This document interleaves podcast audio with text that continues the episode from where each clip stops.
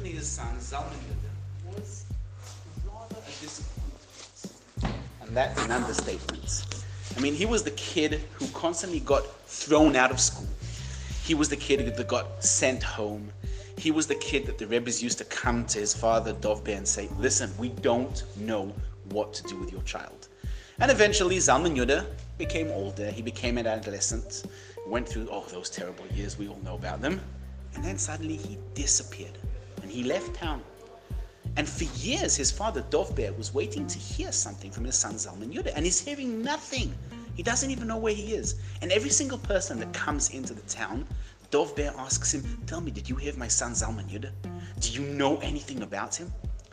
And one day, a very shrewd beggar came to that small town, and people told him that this rich person, Dovber, has an obsession with his son Zalman Yudah, and he keeps asking everyone, did they hear, did they know about his son? And this beggar decides he's going to take advantage of this. And he goes into Dov Ber and he asks him, Can you please give him some stock or some charity? And Dov Ber says to him, Tell me, do you know, did you hear anything of my son of Zalman Yudah? And the beggar says to him, Zalman Yudah. Zalman Yudah, that name, it rings a bell. How does he look?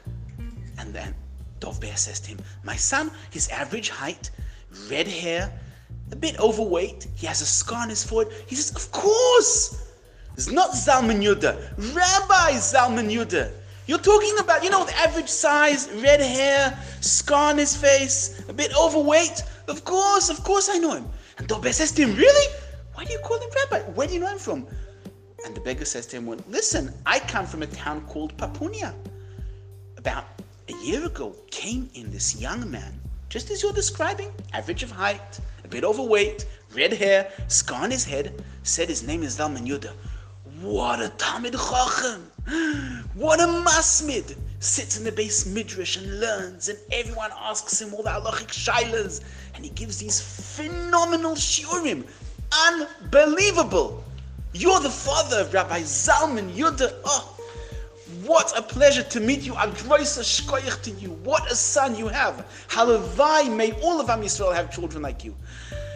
And Dov is exhilarated. Oh, oh, what nachas, what nachas. And he reaches his hand into his pocket and he just takes out there $2,000 and he puts them on the table and he says, This is yours. Thank you so much for making me so happy. And the beggar goes to himself, Yes, did it. And as he walks mm. out, he sees another friend of his. And his friend of his sees him smiling and he says to him, Tell me what's going on. Mm. And he says, Listen, he says, Are you going now into Dov Ber to collect charity? And the second beggar says to him, Yes, that's what I'm planning to do. He says, Listen, I'm going to tell you what to do so that you get a lot of money, but I have a condition 50 50. We split it, even share. Whatever you get, 50% goes to me. Fine? So the second beggar says, Yes, of course, why not? It's better than nothing. He says to him, Listen, this rich guy has an obsession with his son Zalman Yudah. I told him his son Zalman Yudah is a mm. Talmid Chochem who's now residing in the city of Papunia. Elaborate on the story, go on, tell him good things about his son, and he's going to pour out those dollars and give them to you. So the second brother comes in, and again the rich person sees him and he says to him, Shalom Aleichem, do you maybe know anything about my son, Reb Zalman Yudah? And the second beggar goes, Reb Zalman Yudah, one second average of height, a bit overweight, red hair, a scar? And Reb Dovber says, Yes, that's my son. He says, Of course, Rabbi Zalman Yudah. You're talking about the Papunia rabbi's son in law, the future destined to be rabbi of Papunia? Of course I know him. And Dovber goes, What? My son is going to be the rabbi of the city? He says, Yes. Such a Talmid Chacham, such a Masmid. He came to Papunia. Everyone was so impressed by him. The chief rabbi of Papunia took him as a son-in-law for his only daughter. And he wrote in his will that he's asking the people of Papunia to appoint his son-in-law, Reb Zalman to be the next chief rabbi of Papunia. And Dov Ber is overwhelmed. And he says, listen, you have to stay here. I want to go, I want to do a massive banquet for all the people here in my town. I want to invite everyone and do a Sudat Hodaya, a thank you Suda, to thank Hashem that my son is going to be the future rabbi of Papunia. And he does it. he has a massive banquet, invites everyone in the town, and they all come. And the, guest, the, the honored guest is that second beggar who stands up and tells all the stories about Rabbi Zalman Yudah, the future rabbi of Papunia, the son in law of the chief rabbi of Papunia.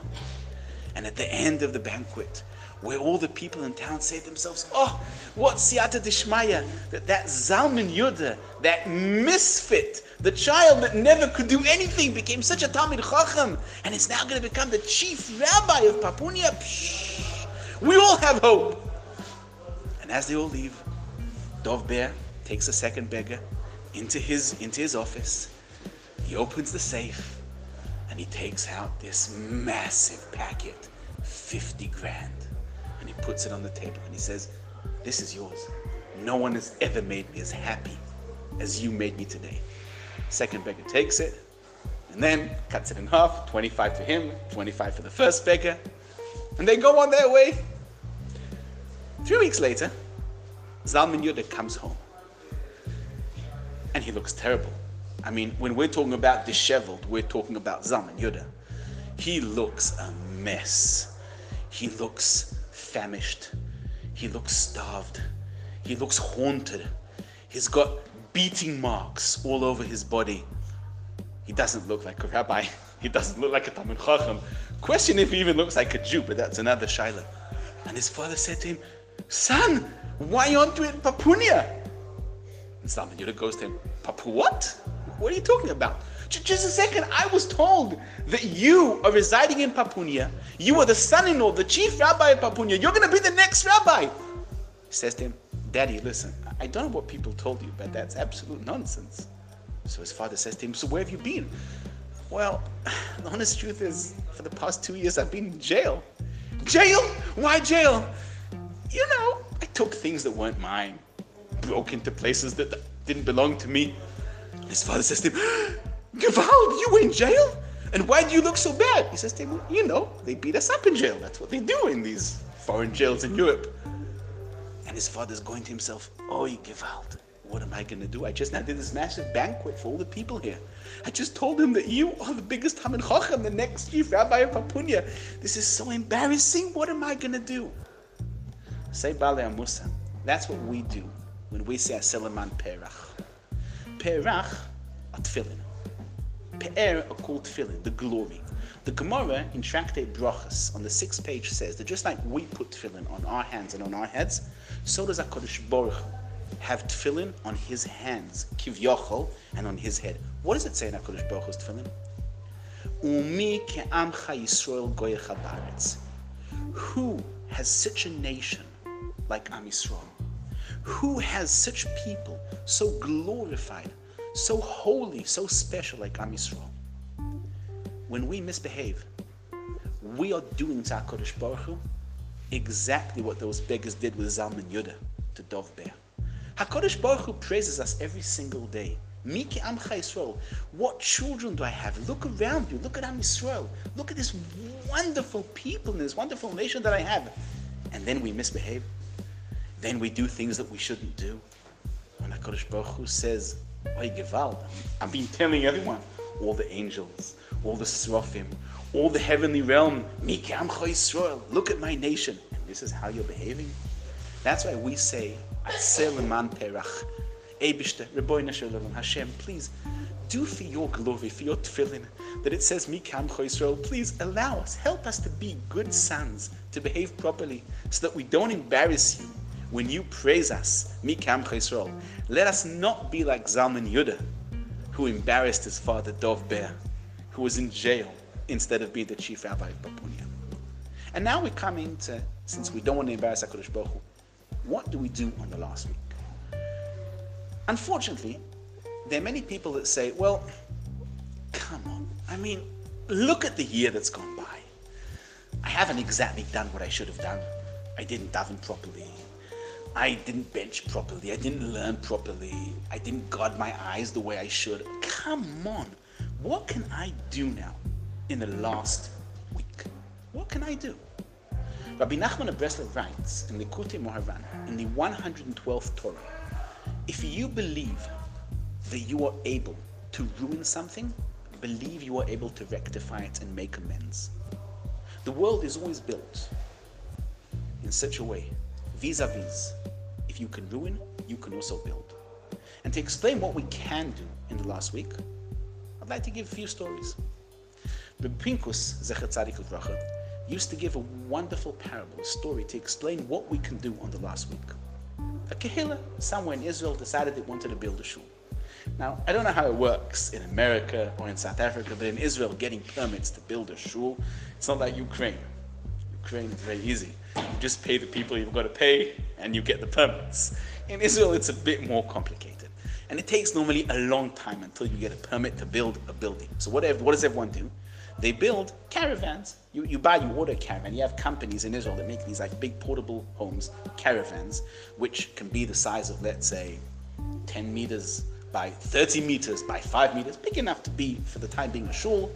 You have a piece of land, you put the caravan on it, you start with a shul that's built in a temporary residence, and eventually you get the permits and then you build a permanent shul. So this kehillah somewhere in Israel finally decided they have the, they got the land, they got the permits, and they decided they're now going to bring this massive big caravan and they're going to make it their new shul. And on the day, the special day, the people of the Kehillah come and they have all the workmen there who are supposed to build this shul. And this massive truck comes in, a big semi trailer with a crane, and it lifts this incredibly big caravan. And out of the truck step out these three massive, you know, big, strong, sturdy guys who work lifting caravans. You know, each one of them looks like a bodybuilder. And as the caravan is hung up in the air there, by the crane. They're like shifting the caravan left and right to place it exactly. And then they're yelling to the guy, Hey, Uzi, take it down, take it down. Puts it down and he puts it up. The caravan is placed exactly where it should be. And then you have all the workmen come in and they're putting the electricity together and the water together. And then they go into the shul. Uh oh, a mistake. The Aron Kodesh was put in the wrong way. It's not the direction of the Aron Kodesh. You've got to turn the caravan around, but there's a problem. The truck and the crane left. So they don't know what to do now. And there's this like a young man stands there and he says, Hey, what's the problem? Lift the caravan up and just turn it around. They say to him, What are you talking about? Lift the caravan up and turning it around. Do you know how, many, do you know how much this caravan weighs? This weighs about five, six tons. How are you gonna lift it up? He says, What are you talking about? I just saw when they put the caravan down, there were three guys who they themselves moved the caravan left and right and placed it on its position. And everyone looks at him and says to him, Tell me, are you normal? That's when the caravan was connected to the crane. And you could shift it around because the crane is hanging it up and you just got to give it a little shove and it moves left and right. The crane is gone. It's now on the ground. You can't just lift the caravan and rotate it. Says Rav Pinkus, that is exactly how the year is built. Until Rosh Hashanah, it's still the crane. You need a little shove, a little push, and you can still move the caravan around. After Rosh Hashanah, when Rosh Hashanah comes in, finished. The crane has been placed down on the ground, and you can't move it. There's still time to make those little adjustments. The Dubna Maggid used to give also a wonderful parable to explain what can we do in this week. Now, let's be realistic, okay? We have one week. We have one week to rectify or to change the way we behave. And unfortunately, if we didn't do things right all year round, does that mean this one week we can change everything round? The Maggid of Dubna gives a wonderful parable. A king decided one day that he wanted, as his prize ornament in his palace, to have a massive golden goblet. A goblet which is decorated with gems an intricate art on the goblet itself, something that everyone should walk in and say, Whoa, what a masterpiece. He finds out who is the best goldsmith. Yes, sir, Rebelli, Ellie Goldsmith. Okay? Who is the best goldsmith in the country? And they say to him, the best goldsmith is a person called Joe the Goldsmith. He calls Joe the Goldsmith, sends one of his ministers. The minister goes to Joe the goldsmith and he says to him, Listen, we want you to be the one to build, to create this incredibly ornamented, decorated golden goblet. The king, how long do you think it's going to take you? Joe thinks and he says, How big do you want the goblet to be? We want it to be about half a meter. in height to weigh about five kilos. That's a lot of gold. And Joe thinks and he says, Well, it's going to take me a minimum of six months. And the minister says to him, Listen, I'm giving you double that time. For 12 months, you are going to get a salary of $100,000 every single month. Nice monthly salary. Not bad. You're going to get as much gold and as many gems as you want from the king's treasury. He wants you to build this goblet and create it for him.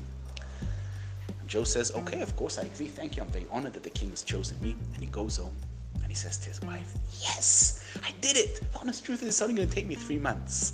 I said six months, you know, to give me a bit, bit of a four. And they gave me 12 months of a salary, $100,000. Let's go wild. We're rich. We're so rich. We always wanted to go tour around the world. We wanted to go to America. We wanted to go to Alaska and see the, all the white bears. We wanted to travel around the world. We wanted to see the sunset over Hawaii. Let's do it! $100,000. Wow! And that's what they do.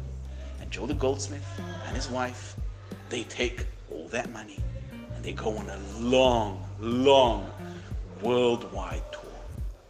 11 months, they toured the world. And as they come back, he sees all these notices stuck on his door.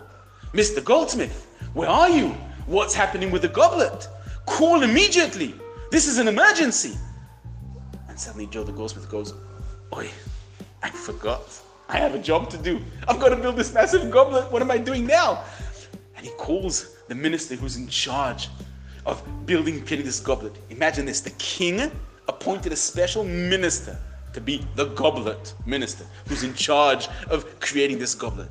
And he says to him, uh, Listen, there was a bit of a problem. Uh, I'm, I'm coming now over to pick up the gold and the gems and the diamonds that we spoke about to build the goblet. We're waiting for you. Pleasure, come by. And Joe the goldsmith goes and he goes, uh, Can I please have um, 500 grams of gold and uh, 20 diamonds?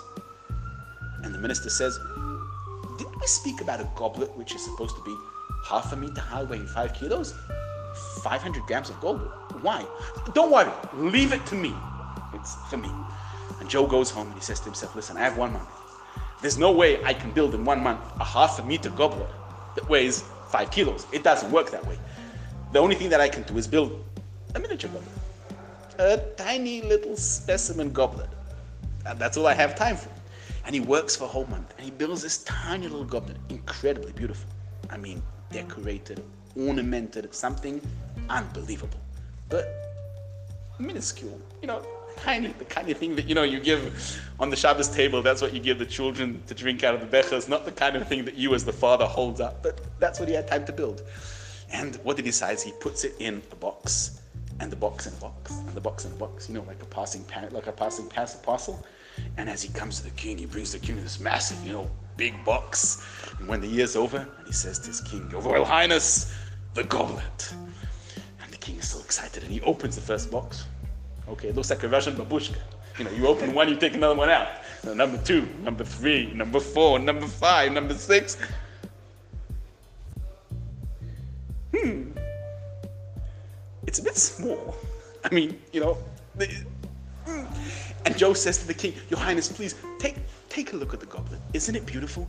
And the king looks and he says, It's a masterpiece. It really is beautiful, but it's tiny. We spoke about something that's supposed to be the prize, the, the, the prize ornament of my palace, something that everyone that comes in says, Whoa, what a king. This looks like Lilliput, you know, Gulliver's Travels. This is not what I was talking about. What happened? And Joe says, Your Highness, I, I, want to, I want to be honest with you. I've been a naughty boy. I took all the money that you gave me and I went on a worldwide tour.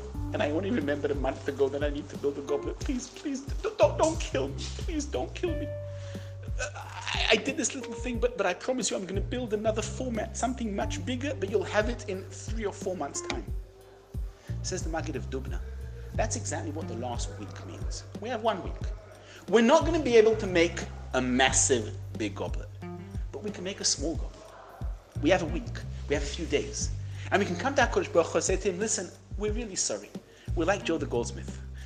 We went on a worldwide tour and we actually forgot a bit about you. But can you see this beautiful format? This is the format. We want to build you a massive goblet. Please give us another chance so that next year we can build you a much bigger and a much more special goblet. And that's the meaning of this last week. We still have time for the changes to make a small goblet, a format that we can present to Hashem and say, We're sorry, we tried. Give us another chance, and we'll bring, we'll build you a much bigger example and a much bigger specimen next year. Now we need to know you can only make amends now on this world. You don't get to make amends afterwards. This is the time. We need to now grasp the moment. You know the Latin phrase, carpe diem? Seize the moment. This is the moment. The days are slipping by.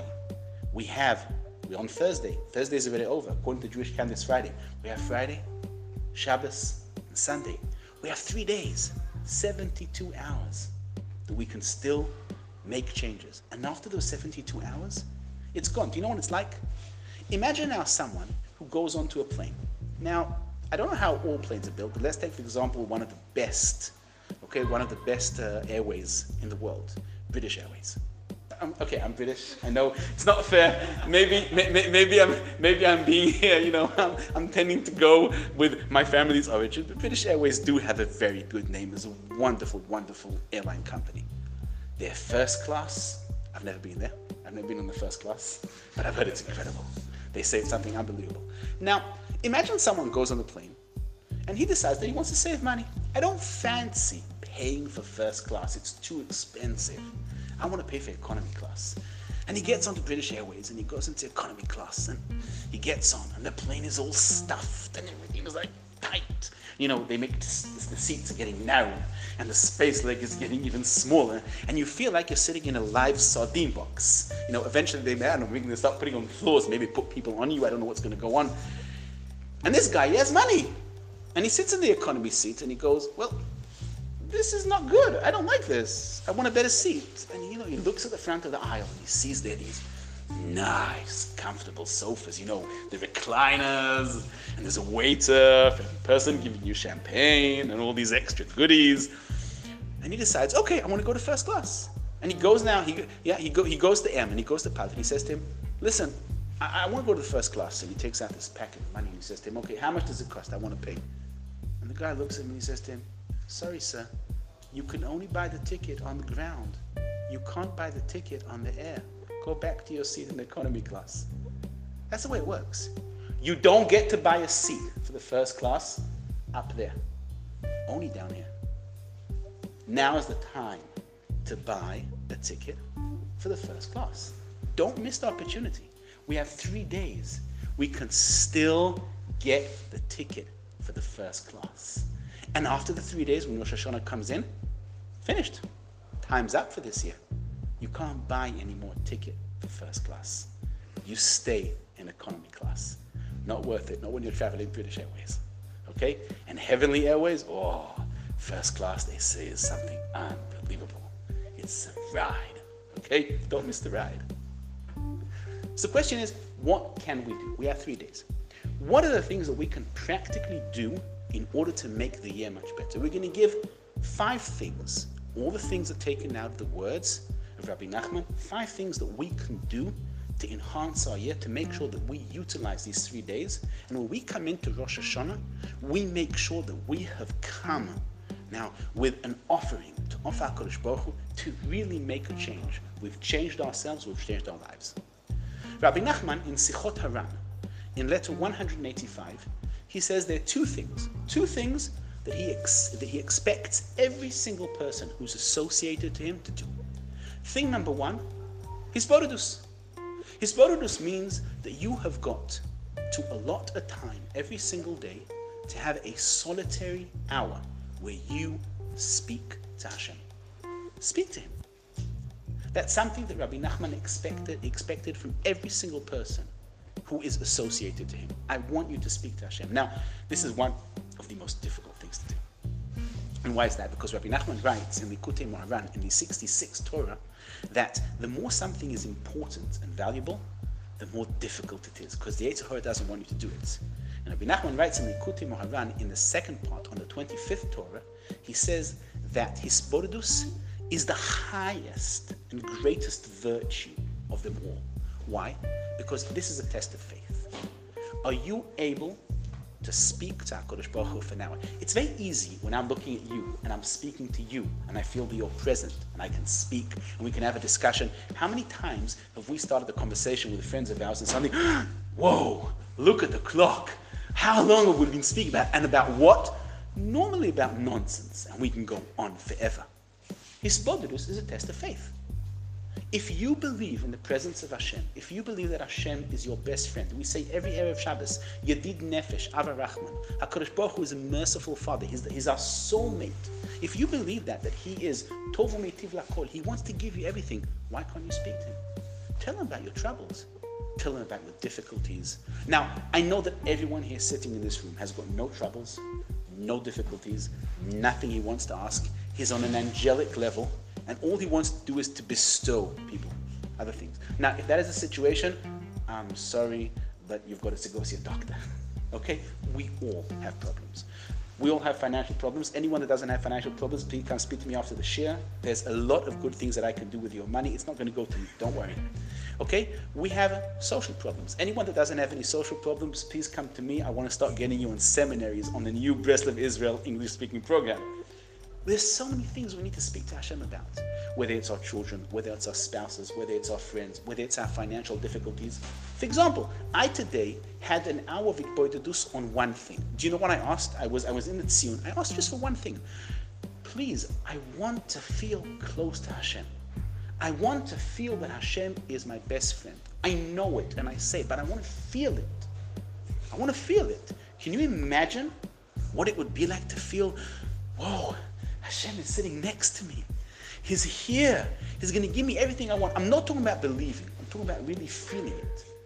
So the first thing that Rabbi Nachman expects us to do is hisbodedus. We can strengthen our faith, we can come prepared by strengthening the hisbodedus, by making sure that they will, we won't have a single day without having that special, specific time to speak to Hashem. So that's number one. Number two, Rabbi Nachman there writes the second thing. He expects every single person who is associated to him to learn every single day a segment of halacha. He doesn't say that you've got to learn for an hour. He doesn't say you've got to learn for half an hour. A segment, it can be even two minutes. Learn a halacha. There's so many books that talk about halacha, about Jewish law today. So many things you can find in all languages, in Hebrew, in English, in French, in Spanish, whatever you want. You buy a booklet every single day.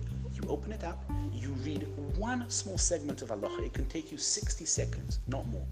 Rabbi Nachman saw halacha as being the emphasis of Jewish life. Why? Because halacha is the codex. It's the code book that tells us how to live. There's so many things that we need to know. For example, I serve in the Chut Shel Chesed institutions as a rabbi, as a poisek. I'm the one who is supposed to teach the Jewish halacha. Do you know how many questions I've gotten here in Uman? I think since I've been here in Uman, we landed in, I came here to Uman yesterday at 1 o'clock a.m. I think since today, I've, since now, I've had over 250 shaylas. People have got so many questions about everything about how to cook, what to do, monetary issues, issues relating to kashrus, what can you eat, what can't you eat, issues relating to Shabbos, what's going to happen on the Chag, all these different Shabbos. The more you learn, the more you know. Rabbi Nachman wanted all of us to be well versed in the Jewish law. And it doesn't take a long time. If he would have said, listen, I want every single one of you to learn for eight hours every single day straight, don't make a stop. No coffee, no drinking, no break in the middle. Okay, I can understand. That's heavy. He doesn't say that. He says, learn something every single day. 60 seconds. Buy a book, a small book, read a segment, 60 seconds. So that's the second thing. With those two things, we're coming to the Rebbe. We're coming here. We're in the Rebbe's city. We're in Uman. We're coming to the new year. We can say to the Rebbe, Rebbe, we have just now fulfilled the two things that you wanted us to do, that you expect from all the people who call themselves Breslevs, who all the people who are connected to your soul. So please, Rebbe, we're asking you, please, we're praying to Hashem to give us a good year. Please pray for us also that Hashem will give us a good year. Number three, Rabbi Nachman, when he edited his book, his masterpiece called Likutei Moharan, the way the teachings there are brought are not chronologically. The order is different to the way Rabbi Nachman gave them. And who edited the book? Rabbi Nachman himself. He edited his own book. He decided what is going to be the opening part of Likutei Moharan. Do you know what the opening part of Likutei Moharan speaks about? The most important thing in a Jew's life. Do you know what that is? Torah. Torah. Be connected to Torah. Learn something every single day. If you find it difficult to learn, support people who are learning. Have a part in Torah. Be connected to Torah.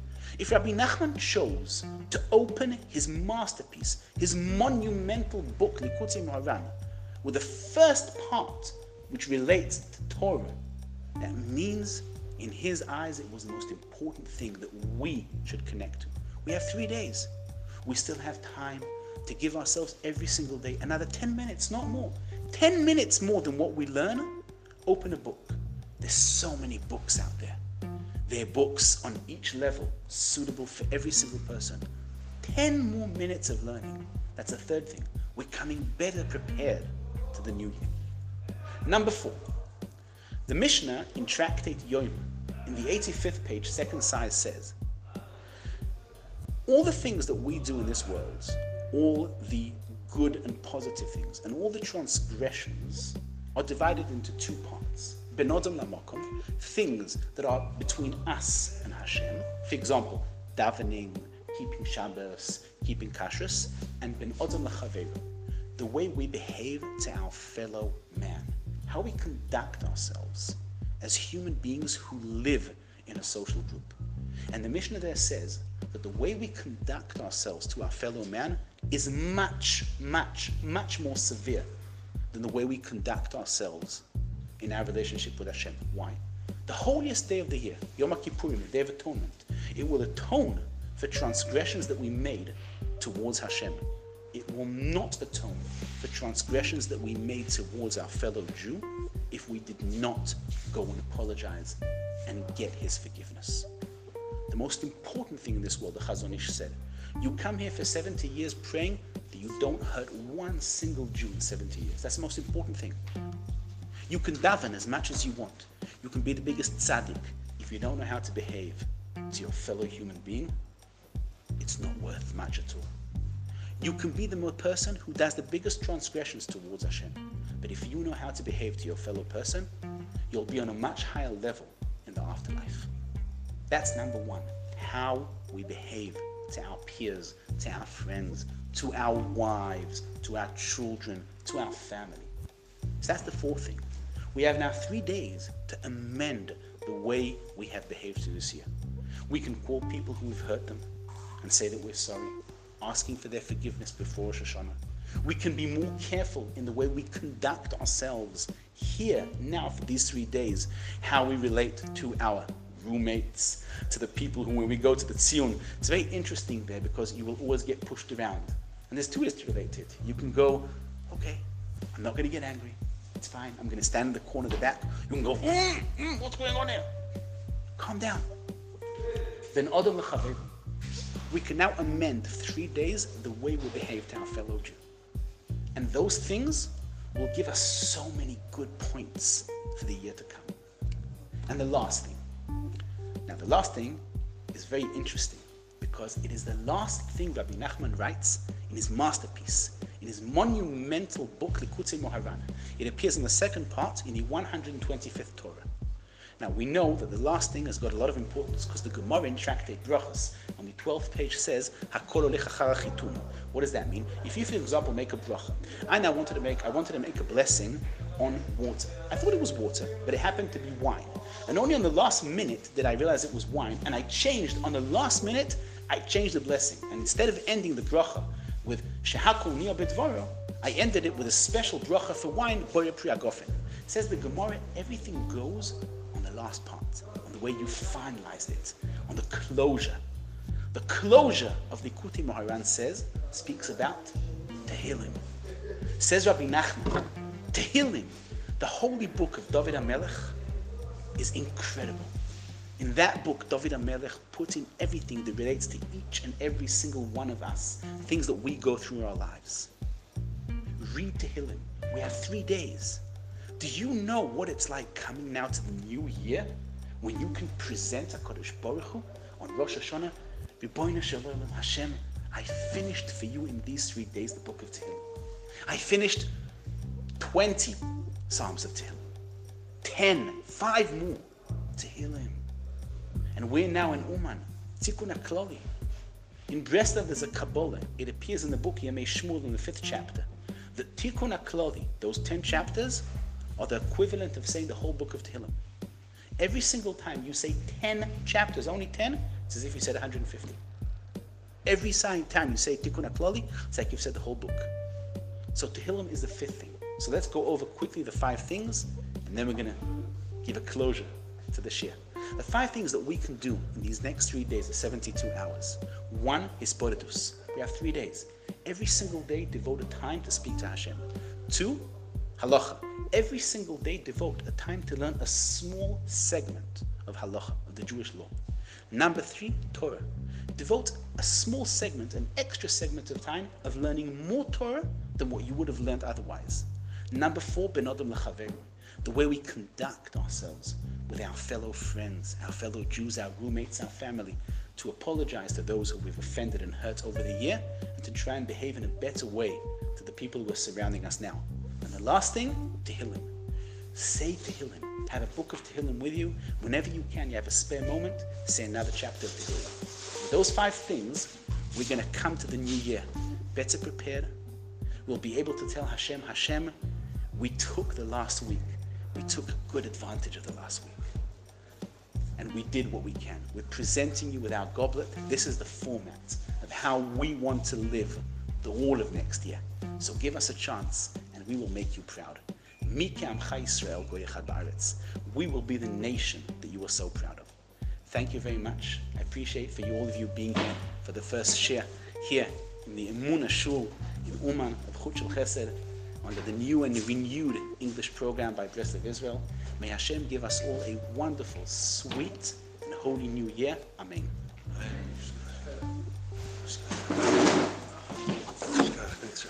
How long was that? It was uh, 58 minutes. Oh, this was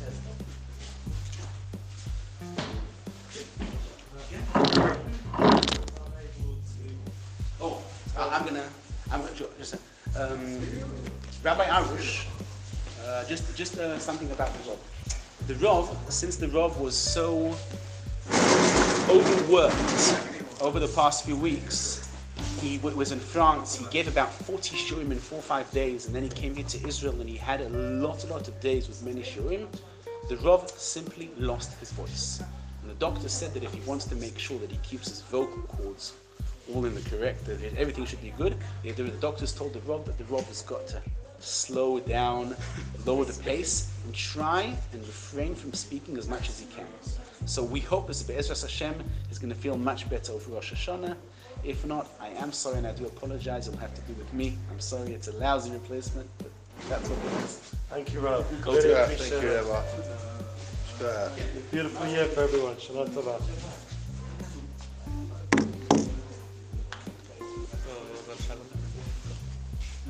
There's Hashem. We'll be seeing him over Shabbos and Yom Tov.